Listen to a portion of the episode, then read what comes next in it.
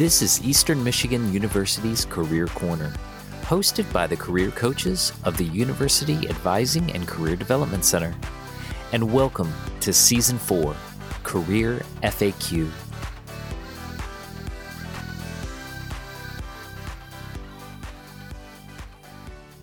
Hello, and welcome back to the Career Corner podcast. Logan Dolan here, and back with another episode addressing the top questions our career team is asked frequently. This episode is all about LinkedIn and how to reach out and connect with people of interest. First things first, if you haven't already, be sure to get on LinkedIn, create your profile, and fill it out completely. That includes a headshot photo, a catchy and relevant headline, and completed education and experience sections. A completed profile is incredibly important for a couple reasons.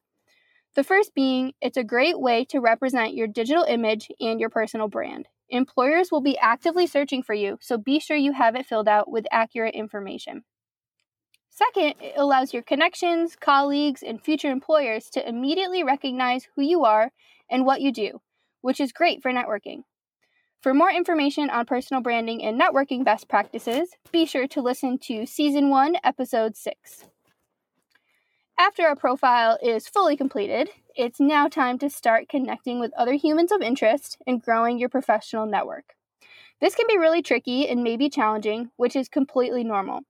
A great place to start is by adding any friends, family, or current colleagues that are already on LinkedIn. Then, start to consider connecting with alumni. Eastern alumni love helping and chatting with current students, and connecting with them is easy. In the search bar on LinkedIn, if you type in Eastern Michigan University and go to the main university page, there is a little button that says Alumni. This tool allows you to sort and filter through 100,000 plus EMU alumni on LinkedIn. Some of these filters include what they do, where they work, what they studied, or even what top skills they have. This is a really great place to start, but LinkedIn also allows you to add more specific keywords to your search. For example, if you are a computer science major and have an interest in working for Google in Silicon Valley, you could add computer science, Google, and Silicon Valley as search terms. This search actually narrows down the results to about 20 alumni. From there, you could reach out and connect with these individuals on LinkedIn by adding a personalized note and chatting more about their experience of working at Google. This is a great segue to an informational interview. And if you want to learn more about informational interviews, we touch more on them in season 2, episode 9. So now that we talked about looking up alumni, you can also do a simple search on LinkedIn for the same things. This, of course, will include those 20 ish EMU alumni, but also an entire untapped network ready for you to explore. But formatting what to say to a stranger or even an EMU alumni can be tough. So, with that being said, I have a few different options for sample personalized connection requests. If you're a current student who is hoping to connect with an alumni, try a message that's along the lines of this Hi there, I'm a psychology major at EMU and see that you're an EMU alumni. Go Eagles!